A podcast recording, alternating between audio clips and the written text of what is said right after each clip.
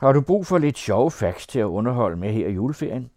Så lyt med nu, hvor Science Stories har trukket to børn i studiet for at undersøge verden med videnskabelige briller. Du kan for eksempel blive klogere på vacciner, bakterier og fugleafføring. Det er videnskabsjournalist Charlotte Kolby, der har Karla og Valte til en snak i Science Stories studiet. Du lytter til Science Stories. Jeg har fået besøg af to meget nysgerrige og meget berejste børn. Vi mødtes til en snak i Science Stories sofaen. To hunde, Lili og Albi, holdt dem med selskab, og hvis du, kære lytter, en gang imellem synes, at det bruster lidt i mikrofonen, så er det fordi en nysgerrig hundesnude lige skulle undersøge, om mikrofonen kunne spises. Mine Science Stories børn er... Jeg hedder Karla, og jeg er 12 år gammel, og jeg har fødselsdag i september. Jeg, altså mine fritidsinteresser, det er skuespil og dans og sang. Det er jeg rigtig glad for. Og hendes bror? Jeg hedder Valde.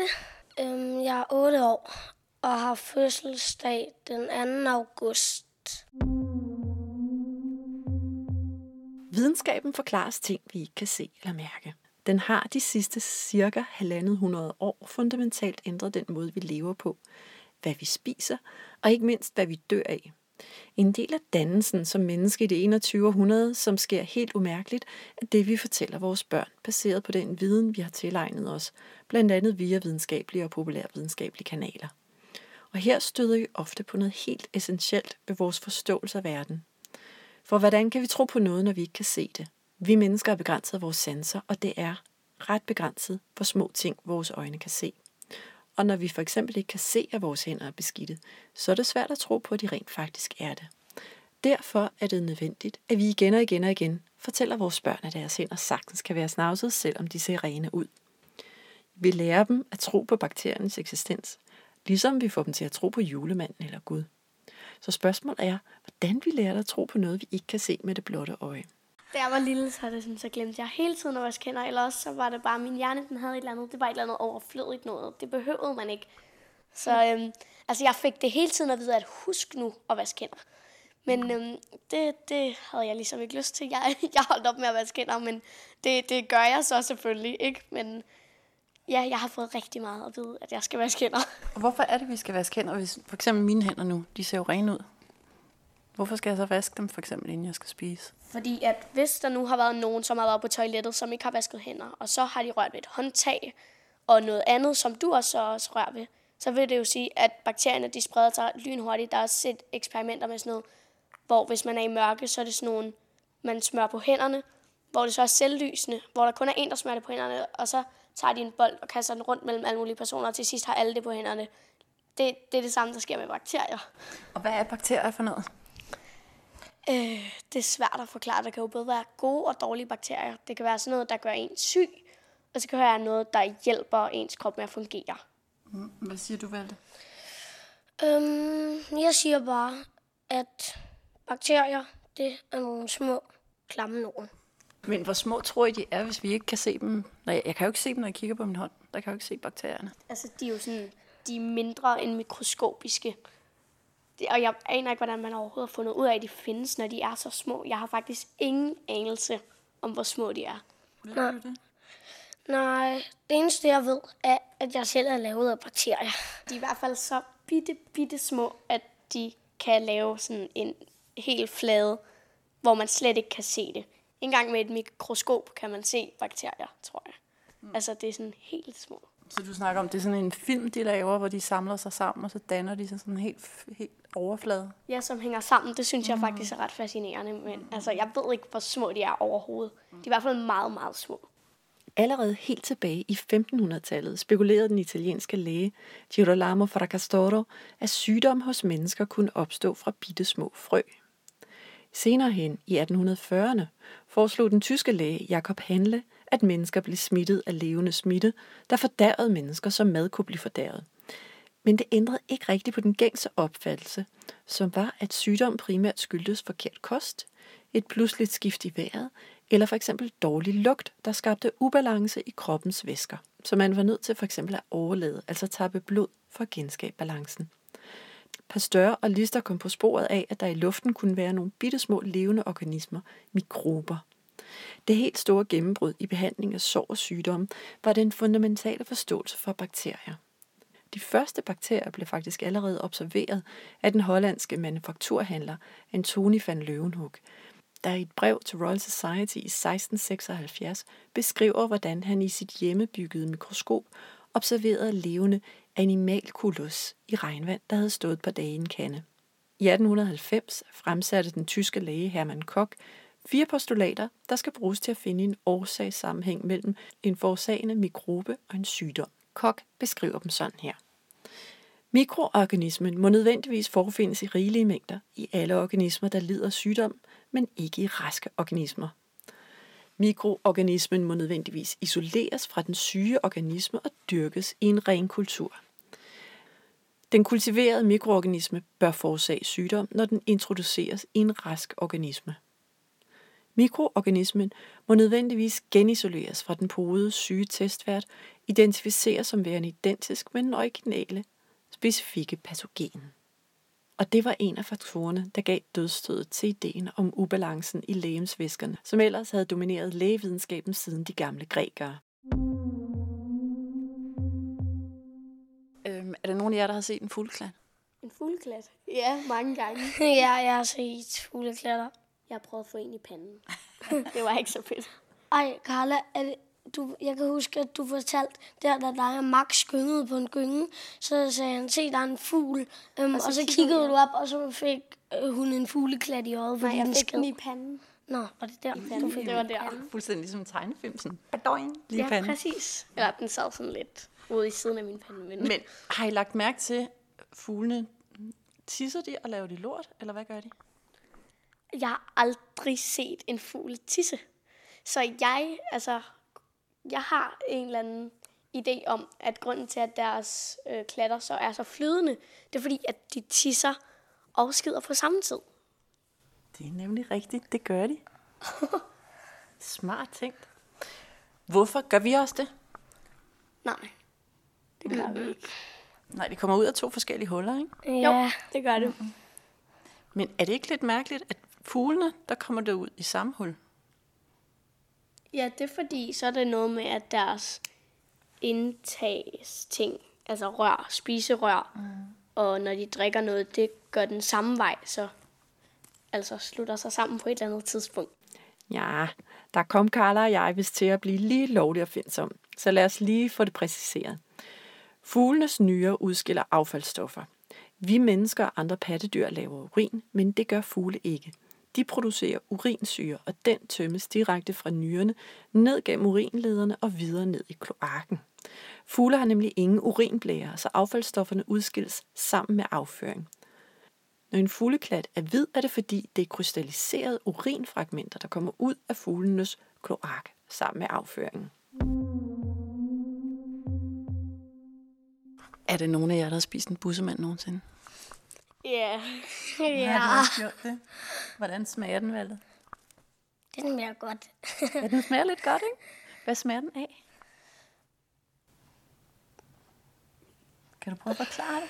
Smager øh. den sødt? Smager den salt? Smager den surt? Det har jeg egentlig aldrig tænkt over, så jeg kan ikke helt huske Du kan ikke huske det? Kan du huske det? Øh, altså, det er jo en blanding af snot og støv. Og jeg har, jeg har aldrig smagt på støv. Det er svært at forklare, så den smager nok bare sådan lidt... Jeg ved, jeg ved ikke, om snot er salt eller sådan noget. Det, har, det smager bare... Det, jeg tror, det smager ikke ret meget. Nej, det smager nok bare mest af salt, ikke? Jo. Sådan, ja. Men, det er sjovt, fordi man synes også, det er sådan lidt totalt ulækkert at snakke om, når man tænker på det, ikke? Ja. Men hvad så? Er det nogen af jer, der har prøvet og så tænke, okay, bussemænd, de smager jo egentlig meget godt. Hvad så med ørevoks? Kan du vide, hvordan det smager? Har I smagt på det? Jeg har faktisk smagt på det. Det smager virkelig dårligt. Det ja, gjorde jeg også på et tidspunkt. Det kan jeg godt huske. Det smager meget bittert. Ja. Eller sådan, det har en meget kraftig smag. Mm. Det, hvad, som... tror du, der, det, der, hvad, hvad tror du, ørevoksen så er lavet af? Åh, oh, det har jeg ingen anelse om. Øh, det ved jeg ikke. Det er måske... Altså, det er jo noget, der er lavet for at beskytte vores ører. Mm. Men jeg aner ikke, hvad det er lavet af. Også her må vi nok lige præcisere, at ørevoks er en lidt klistret substans, der består af døde hudceller og et sekret, der blev udskilt i øregangen. Det er ikke lykkedes mig at finde den molekylære forklaring på, hvorfor det smager så bittert. Men én ting er sikkert, det er de færreste, som gentager succesen med at smage på ørevoks. En gang er nok. Bussemænd, det er derimod en helt anden sag.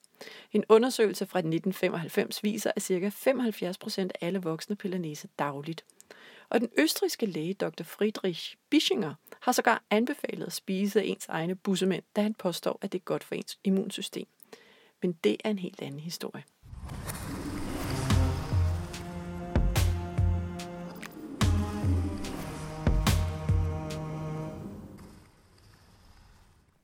Er der så nogen af jer, der har prøvet prutte? Ja. Ved du, hvor mange prutter man prutter i løbet af en dag? Nej, det er jo ikke altid, man lægger mærke til det. Nej. Men mange sikkert. Jeg tror, det er noget med en til 20 gange eller sådan noget mindst. Wow. Mindst. Men det skal vi nok lige undersøge. Men hvorfor prutter man? Er der nogen, der ved det? Det er der også en film, der hedder. ja. Ej, nej, Carla, det er ikke en film, det er et afsnit. til et afsnit. Der var det et eller andet med, at det var fordi, så kunne man svinge sig i lianerne og sådan noget. Og så, men så skulle man jo bruge begge hænder. Nå, Og så er det et andet. Hvad Og så, det, hvad det? Nå ja. Det var sådan så, at inden man kunne øh, finde ud af at tale med munden, øhm, og man kun kunne finde ud af at spise Ja. øhm, med den, så, øhm, så altså, det var i hvert fald sådan, det var i øh, film, så pruttede man, og det var den måde, man talte på. Oh, det var jo smart. Ja. Ja, ja. Tror I, det har noget at gøre med den måde, vi spiser mad på, at vi prutter? Har I tænkt over det? Det ved jeg jo ikke. Der er jo noget... Nogen påstår jo, at når man spiser kål, så bruger man mm. mere. Har du prøvet det? Altså, jeg, jeg spiser ret meget kål, men det, jeg tror ikke, det får mig til at bruge mere. Jeg ved det ikke. Prutter består af en blanding af gasser fra den nederste del af tarmsystemet, som bliver presset ud gennem numsen. Prutter består mest af kvælstof, men indeholder også andre gasser, som kommer fra kroppens fordøjelsesproces. Prutter har en helt individuel lugt, som skyldes den specielle sammensætning af bakterier, vi hver især har i tarmen. Forsøg har vist, at vi bedst kan lide lugten af vores egne prutter. Nu sidder jeg jo kæler med, med den her lille søde hund, Lille. Ja. Øhm, prøv at forklare, hvordan hun ser ud. Øhm, hun er hvid, og så har hun ben. Ja. Har, du siger, hun er hvid. Hvad er det, der er hvidt på hende? Hendes pels. Hun har pels. Hvor er din pels? Jeg har ingen. Du har ikke nogen pels. Hvorfor har du ikke pels? Det har jeg egentlig aldrig tænkt over. Har du noget gæt? Øh, det er vist noget, der er blevet sådan... Det er blevet... Altså, der er blevet afviklet vores pels efter altså, de sådan urtidsfolket, fordi der havde de brug for det. Men efter at vi sådan bor i huse med varme og sådan noget, så har vi jo ikke brug for pelsen. Vi har så stadig pels på hovedet og også lidt hår på armene og sådan noget. Så øhm, vi har stadig lidt pels, men ikke lige så meget. Ved I hvad, hvis man, hvis man kigger på sin, hvis man kigger i mikroskop, ikke? og så eller kigger, på, kigger lidt, forstørrer lidt den pels, vi har på armene for eksempel, så er det sådan noget med, at vi har lige så meget pels som en chimpanse. Den er bare, vores pels er bare meget, meget kort. Så vi har, vi har meget korte hår på armene i forhold til, til chimpanser, som er jo dem, vi er mest i familie med. Lige så ikke? meget pels som Vi har chimpanser. egentlig lige så meget pels, men den varmer jo ikke lige så meget.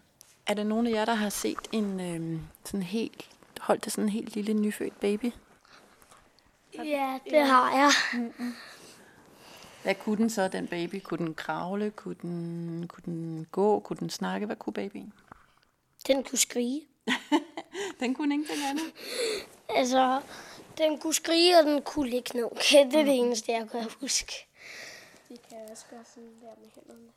Ja, altså, hvis man tager sine fingre hen til de der helt små babyer, så tager de fat i ens fingre. Ja, det er Det er sådan en tag mig med refleks. Ja. Ja. Så det er sådan, at den lige holder fast i en, for at være sikker på, at man ikke bare går fra den, Ja, og så forlader den. overlevelsesstrategi. Så Ja. det, så, ja, det er rigtigt.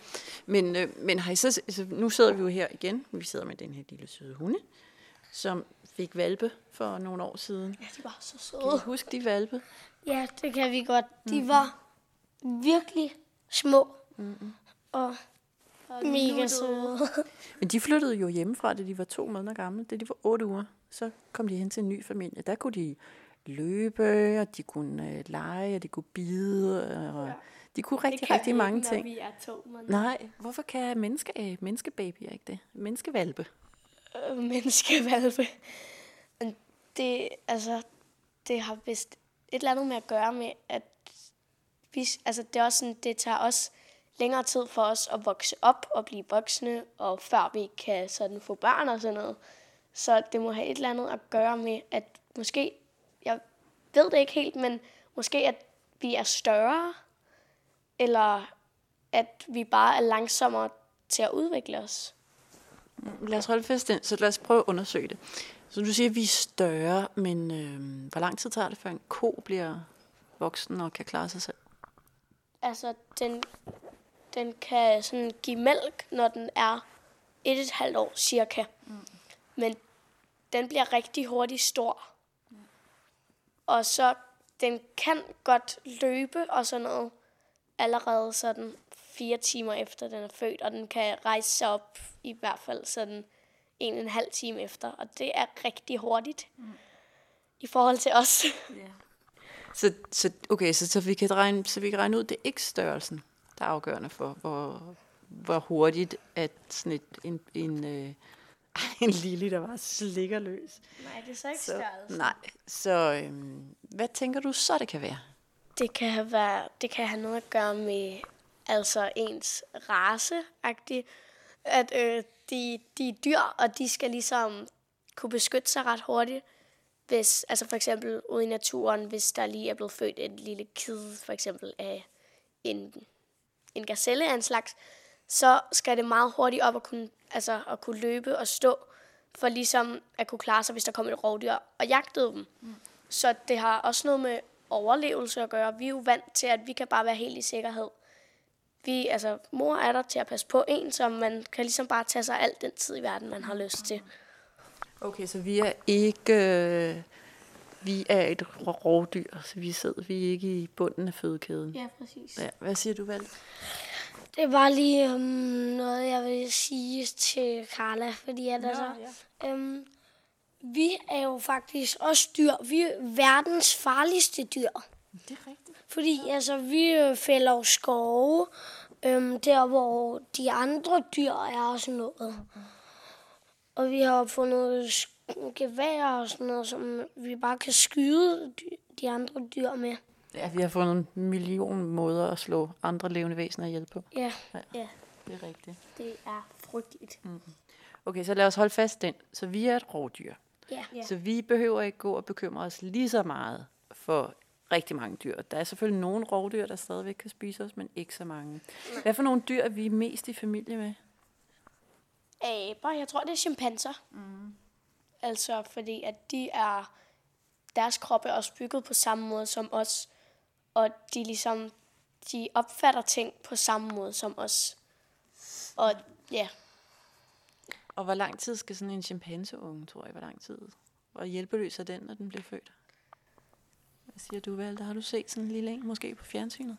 Mm, nej, men jeg har set sådan et dyreprogram hos min mor og morfar, hvor der var en, jeg kan ikke huske hvilken slags aber det var, men hvor de havde fundet sådan et gammelt fodertro med vand i, øhm, med en lygtepæl lige ved siden af, som ikke blev brugt mere. Og så kravlede de op på lygtepælen og hoppede fra lygtepælen ned i, øhm, i øh, det der vandtro. Øhm, og så var der en lille abeunge, som også ville prøve, og så kravlede den op. Øhm, og så var der en stor en, som, øh, fordi den ikke kunne vente, så den skubbede bare den lille ned, så den bare fløj sådan her og lavede maveplasker. Nå. Så de er, altså, de er ret kloge, at de kan finde ud af, at man kan klatre op på sådan en og hoppe ned i og vandet. hinanden ned. Mm. ja, hvis de var langsomme. Mm, så det, de siger, det er også, de, de kan godt finde ud af at lege. De har det sjovt. Ja, Ja, De har lyst til at have det sjovt. ja. Ja. de har også brug for underholdning, ligesom os. Ja, men er det ikke mærkeligt, at vi er sådan nogen, der bare skal underholdes hele tiden? ja. At vi har opfundet bøger og nu også internettet og skærme og fjernsyn og musik og alt muligt, fordi vi skal underholde os selv. Men aber, de er jo også... Altså, når de er helt små, så hænger de jo stadig på deres mors ryg eller mave. Mm. Så altså, der går jo lidt længere tid end for, for køer, for eksempel. Ja. Helt præcis, så bliver chimpanser voksne, når de er mellem 6 til 9 år gamle, som jo unægteligt er lidt tidligere end mennesker. Den ældste chimpanse, man kender til, blev omkring 60 år gammel. Har I nogensinde fået en vaccine? Ja, ja mange gange. Jeg har også prøvet at få en blodprøve. Det var for ikke så lang tid siden, fordi jeg fik hoftebetændelse. Øhm, Men en så... vaccine er jo noget, der beskytter kroppen mod noget. Mm. Og en blodprøve, det er noget, som ja, man ligesom skal undersøge men, noget med kroppen. det minder ret meget om vacciner. Det er noget med nåle, der bliver stukket i. Det er noget nåle, ja. Hvorfor, hvordan virker en vaccine? Altså, den virker sådan, at for eksempel en vaccine mod malaria, så, er det sådan, så bliver der sprøjtet en lille smule af sygdommen malaria ind i kroppen, så kroppen ligesom opbygger et stærkere forsvar mod den sygdom. Hvad er det? Er det for vi... Så jeg har fået malaria altså sådan mig? en lille smule, så kroppen ligesom kan... Altså, man kunne slet ikke mærke det, da vi skulle til Uganda. Nej, vi spiser jo også malaria-piller hver dag, ikke? Ja. Synes du, det er mærkeligt at tænke på, at du fik en lille smule af en sygdom ind i kroppen? Ja, altså en farlig sygdom, som jeg fik ind i kroppen, og det var meningen. Mm. Det synes jeg er lidt mærkeligt at tænke på. Ja. Men så ved du, hvordan dit... Øh, så ved du, skal jeg forklare dig, hvordan vaccinen virker? Det der med, at man kommer en lille smule af sygdom ind i kroppen, det er fordi, at ens, ens øh, immunsystem, altså det forsvar, man har inde i kroppen, der beskytter en mod sygdomme og parasitter og alt muligt snask. Det er ret dumt. Det kan kun genkende noget, der er inde i kroppen. Det kan ikke gå ud og så sådan læse til en bog, i en bog og sige, åh, malaria er enormt farligt, eller den der influenza-virus, den er virkelig farlig. De er nødt til at møde den, før de kan genkende den næste gang. Og det var der så en læge, der fandt, fandt ud af for mange år siden. Sådan, Nå, men hvad hvis man nu bare gav en lille smule? Ligesom man får en, altså man kan også nogle gange få en lille smule giftstof, og så er det ikke farligt. Men hvis man får en hel masse, så kan man dø af det. Ikke? Og så har man så fundet ud af, at det man egentlig gør, når man får en vaccine, det er, at man kommer den her sygdom ind i kroppen. Og så alle soldaterne, de myldrer derhen og siger, hvad er det for en farlig sygdom? Den skal undersøge. Og så husker de det. Hele immunforsvaren, de husker, hvad det er for en. Og det vil sige, at næste gang du møder den, så er, så er de på vagt. Hvorimod, hvis de ikke har mødt den første gang, så tænker de bare sådan, åh, det er da en meget fin fyr. Ham der behøver vi ikke gøre noget ved, indtil det er bare for sent, når man er blevet møgsyg af det. Ikke? Ja. Det er sådan, det virker. Det er Men ret så, smart. Mm-mm. Men så kan man så, man kan bare ikke blive, man kan for eksempel tænke, hvad så med forkølelser? Hvorfor kan vi ikke blive vaccineret mod forkølelser? Det ville da være dejligt, hvis vi slap for det. Det er fordi, det ikke er noget, der kan blive så farligt, at man kan dø af det. Nej, det er mere fordi, der er så mange forskellige slags forkølelser. De forandrer sig hele tiden. Så derfor, så selvom du har været forkølet, så bliver du bare forkølet af en ny slags forkølelse, og en ny slags forkølelse. Så lige meget, mange forskellige Der er rigtig, rigtig, rigtig mange. Ja. Så de gør det, der hedder, de muterer, altså de forandrer sig. For ligesom at immunforsvaret ikke kan genkende det. Ja, de er nemlig, det er jo sådan hele tiden, det er jo lidt sådan et våbenkapløb. Ved du, hvad et våbenkapløb er? Nej. Det er, hvis, øh, hvis vi skal slås, så har du en kniv, så finder jeg en større kniv. Så finder du et kæmpe svær, så finder jeg en pistol, så finder du en kanon, så finder jeg en bombe. Det er et våbenkapløb. Jeg hele tiden prøver på at finde et våben, der er større og okay. farligere. Ikke? kan man sige, og blandt bakterier, og specielt blandt virus, og alle, alle andre levende ting i verden, der, øh, der er det sådan en våbenkapløb. De forsøger at ændre sig, så immunsystemet ikke kan genkende det, og vores immunsystem prøver hele tiden på at genkende det. Og dine fingre lige lange, Valter? Nej. Hvorfor er de ikke lige lange? Det ved jeg ikke. Din tommelfinger sidder mærkeligt i forhold til de andre fingre, ikke? Og ja. det ved jeg godt, hvorfor. Mm. Det er fordi, så kan man holde fast om ting. Det var ligesom, da, da altså, urtidsfolk. Så er det sådan, hvis de alle sammen sad på en lige række, så vil man ikke kunne holde, altså tage fat i ting og sådan noget. Det vil i hvert fald være meget sværere at tage rundt om ting og sådan noget. Det er derfor, at den sidder der, fordi så kan man tage rundt om ting. Så dem, der havde en tommelfinger, der, der sad lidt længere nede, de havde større chance for at overleve, eller hvad? Altså, sådan i længden, ja, fordi at de ville kunne gøre meget mere. Mm. Så det, ja, det tror jeg. Når vi også sidder her og kigger på, øh, på de her to hunde, ja. så når de går rundt, hvad går de så på to ben eller på fire ben? De går på fire ben. Mm. Går du også på fire ben? Nej, jeg går på to ben. Og hvorfor gør vi det? Er vi ikke mærkelige? Jo, vi er ret mærkelige. Men vi startede, altså, nu siger jeg det igen, det der urtidsfolket. Vi startede jo som aber, der gik vi på fire ben, og så langsomt, så udviklede vi os til at gå på to ben. Hvad har fordelen været ved, at man går på to ben? Altså, det ved jeg faktisk ikke. Mm, man bliver højere af det i hvert fald. Og hvad sker der, når man er højere? Hvad kan man så? Så kan man nå flere ting. Ja. Og det, hvad, hvad fordelene vil egentlig være at være høj? Øh. Man kan se mere. Så man kunne måske se længere, når man rejser op på sine bagben? Ja. Og hvad, vi snakkede før om, hvad man, hvad man netop, at man bruger sine tommelfingre og sine hænder. Så ja. når man ikke går på dem, hvad kan man så bruge sine hænder til? Til at gribe fat i ting, og man kan bruge dem til at bænke. og øh, hvad, så hvad kan man mere bruge sine hænder til? Ja, Man kan slå. man kan slå, og så kan man klø sig. Ja. Øh, man kan pille sig i næsen. Og spise de der bussemænd. ja. Så man kan altså bruge, det vil sige, betyder det så, at man får frigivet muligheden? Altså, så man skal ikke gå hele tiden og bruge sine hænder til at gå med.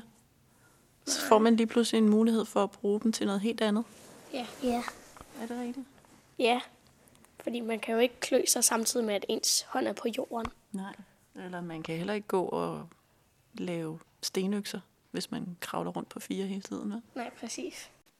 Godt tænkt, Carla og Valde. En af fordelene ved at gå på to ben er, at vi kan stå på jorden og plukke lavt hængende frugt og anden mad. Vi får også hænderne fri til at kunne bære mad, redskaber eller børn, og vi ser større og mere frygtindgydende ud, når vi står på bagbenene. Og sidst men ikke mindst, så kan vi også hurtigt orientere os i store åbne landskaber. Men hvordan vi så har udviklet os til at være sådan nogle sære væsener, der bygger huse, sover med dyner, børster tænder og kører rundt i metalkasser, fordi vi ikke gider bevæge os, er en helt anden historie.